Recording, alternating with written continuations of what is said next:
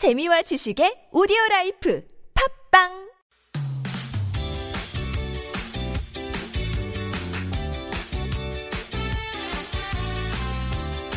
빅데이터를 통해 세상 돌아가는 이야기 살펴봅니다. 빅데이터 세상.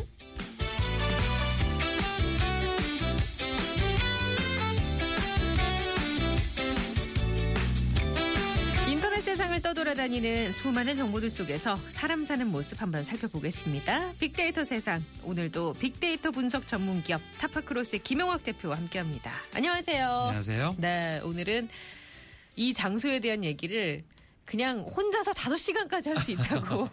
제가 예전에 편의점을 했었거든요. 아, 그래서 오늘 편의점에 대한 얘기를 네.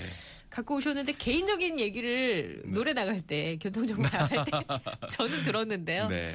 또 오늘은 빅데이터 관점에서 우리가 또 살펴봐야 되니까. 네, 네. 근데 언제 하셨던 거예요? 어, 1994년이었으니까 예. 얼추 20년이 지난 일이었죠. 오. 그러니까 제가 사회 초, 초년명 시절에 했었던 거죠. 오, 그때 당시 내 사업으로 편의점을. 네, 이제 어, 기업체 다니다가 어, 나와서 예. 이제 내 사업체를 가져보자라고 해서 비교적 안전하고 시스템적인 프로세스가 음. 잘 갖춰진 업체다라고 생각을 해서 시작을 했는데 네, 얼마나 지속하셨어요? 딱 1년 했습니다. 1년 만에 얼굴에 기미가 끼이고 예, 자, 수면 부족으로 예. 고생했던 김, 기미가 낀 이유에 대해서는 저만 네. 알고 있겠습니다.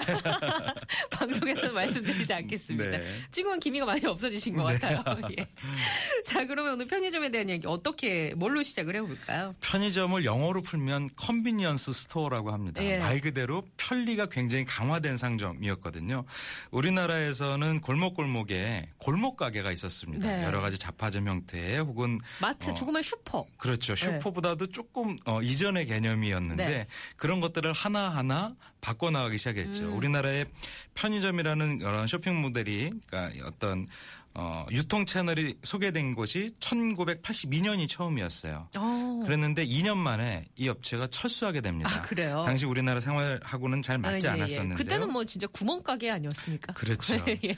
근데 1989년에 L그룹이 어, S편의점을 가지고 올림픽 선수촌점에다가 어, 처음 1호점을 냈는데 지금까지 운영이 되고 있죠. 어, 지금까지요? 네, 그때부터 시작을 해서 우리나라의 편의점 어, 역사가 무려 한 27년 정도가 되는 것인데요.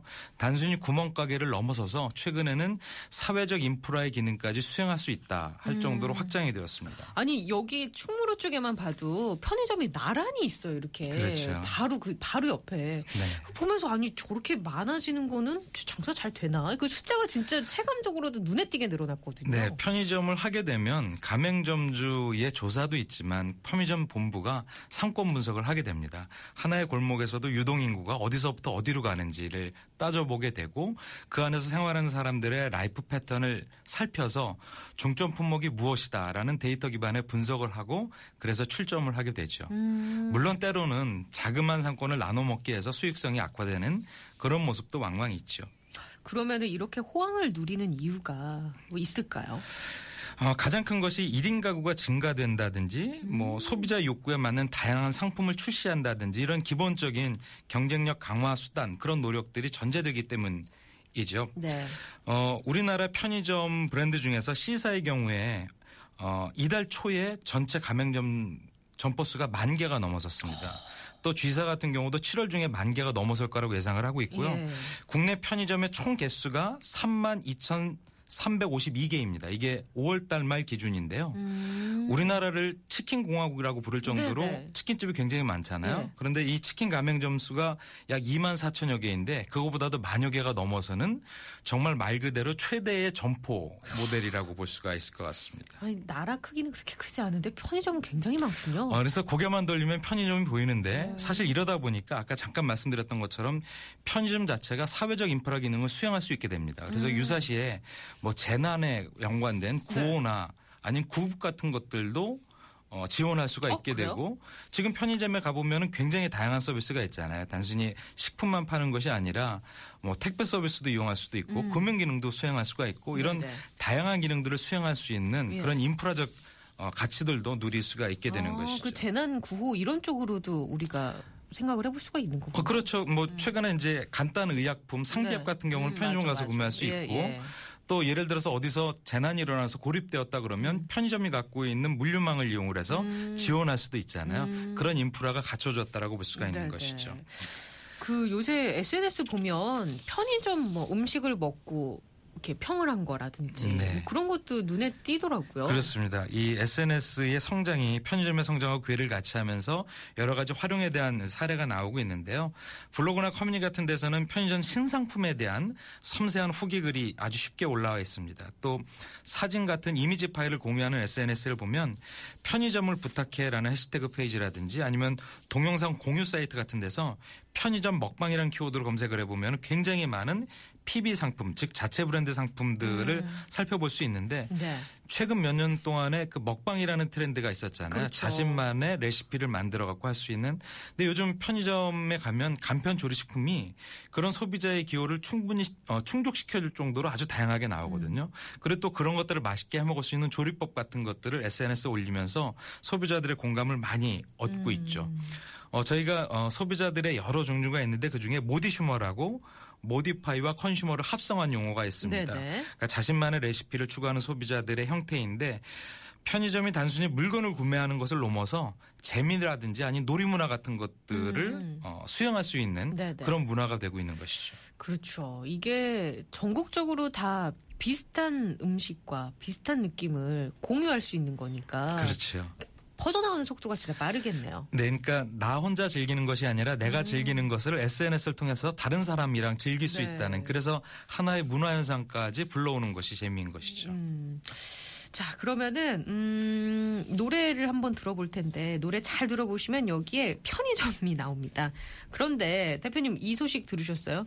그 전국적으로 대대적인 대대적인 음주 단속이 펼쳐지면서 도시공원이나 이런 데서 술을 이제 못 마신대요. 네, 그 한강공원에서도 이제 네, 네. 술을 마실 수가 없습니다. 그 편의점에 가서 맥주 한 캔 사서 먹는 즐거움이 어, 그렇죠. 그 낭만이 있는데 음주하고 운전하시면 안 되니까요. 네. 그렇죠. 네. 이제 맨정신으로 네. 예, 건강하게 놀아야 합니다. 딕펑스의 노래입니다. 한강에서 놀아요.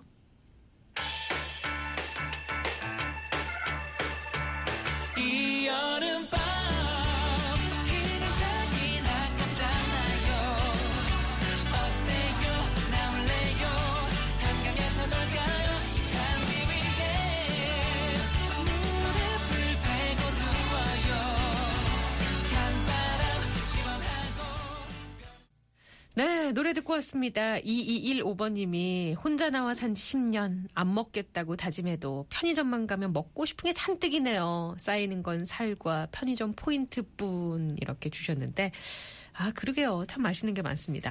어쨌든 저희 그 2215번님이 정답 주셔서 네. 선물 드리고요. 예. 지금 말씀 주신 청취자분이 편의점 이용하는 대표 고객이신 것 같아요.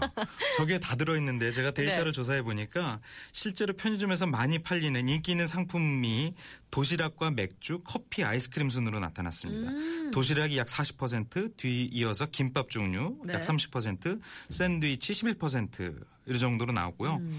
혼자 밥 먹 는 분들 혼밥족이라고 하죠. 네네. 혼자 술 드시는 혼술족들의 증가와 편의점의 인기 품목이 같이 맥을 이어 잇고 있다고 하네요. 그러게요. 이로버님과 같은 분들이 많아지고 있다는 얘기잖아요. 네. 예. 그런데 요새 그 편의점 이용하는 분들은 그럼 이렇게 혼자 사는 분들이나 직장인 학생들이라고 보면 되는 건가요? 그래서 편의점 산업협회의 자료를 제가 참고해 봤는데요. 네네. 2010년부터 2014년까지 이용 고객의 직업별 구성을 보니까 회사원이 약 50%, 다음에 학생 29%, 주부가 약 7.5% 정도의 비율로 나타나고 있습니다. 음. 아무래도 회사원과 학생이 가장 많이 이용한다라고 볼 수가 있고요. 네. 언제 많이 이용하는지를 빅데이터를 가지고 분석을 해보니까 아침 출근 시간이 약 50%로 가장 높게 나타났고요. 다음에 저녁 퇴근길이 26% 그리고 직장인과 학생들이 점심을 때우는 형태들도 많이 나타났습니다. 네. 특이한 거는 최근에 들어서 중장년층의 소비가 증가하고 있다는 겁니다. 그러니까 편의점을 처음에 이용하셨을 때의 20대, 30대이셨던 분들이 이제 50대가 되신 거잖아요. 그러니까 편의점 이용이 낯설지가 않은 분들인 거죠. 자연스러운 소비로 이어지고 있다라고 분석이 됩니다. 네. 그 얼마 전에는 노년층이 편의점의 큰 손이다라는 네. 뉴스를 제가 본 적이 있거든요. 한 신용카드 회사가 조사를 했습니다. 그래서 지난 1월서부터 4월 어, 사이에 60대 이상이 편의점에서 사용한 금액을 살펴보니까 어, 지난해 같은 기간보다 68.6% 이상 증가한 걸로 나왔고요. 어, 결제 건당의 평균 금액도 8,500원 정도가 됐습니다. 어. 예, 2천 아 20대보다 20대의 5천 원보다는 훨씬 높은 거죠. 60대 이상이 증가를 68.6%를 했는데 건당 그렇죠. 결제도 많이 이. 음. 예, 20대보다 훨씬 많은 거죠. 그럴 수밖에 없는 것이 품목이 다르기 때문인데요. 네네. 20대, 30대는 어, 감자 스낵 같은 것들, 수입 맥주 같은 것들인데 어, 중장년층은 소주나 캔커피, 크래커 이런 술안주와 음 어, 이렇게 주류 어. 종류가 많았던 걸로 보입니다. 그러니까 익숙한 걸 주로 고르게 되잖아요. 그렇죠. 근데 이제 젊은 친구들이나 젊은 세대들은 가성비나 네. 또 주머니 사정에 넉넉치 않으니까 그렇죠. 이게 그냥 좀 부족한 듯이 사는 경향이 있고 맞습니다. 60대는 어 이것도 먹어보고 싶은데 이거 저 내가 좋아하는 건데 네. 이러면서 이제 좀 고르는 거 아닌가 싶은데 우리나라의 편의점도 이렇게 많이 발달을 했는데 사실 편의점이 외국에도 있잖아요. 외국에서 먼저 시작된 네. 것이고요. 특히 가까운 일본 같은 경우는 편의점 왕국이라고 불리거든요.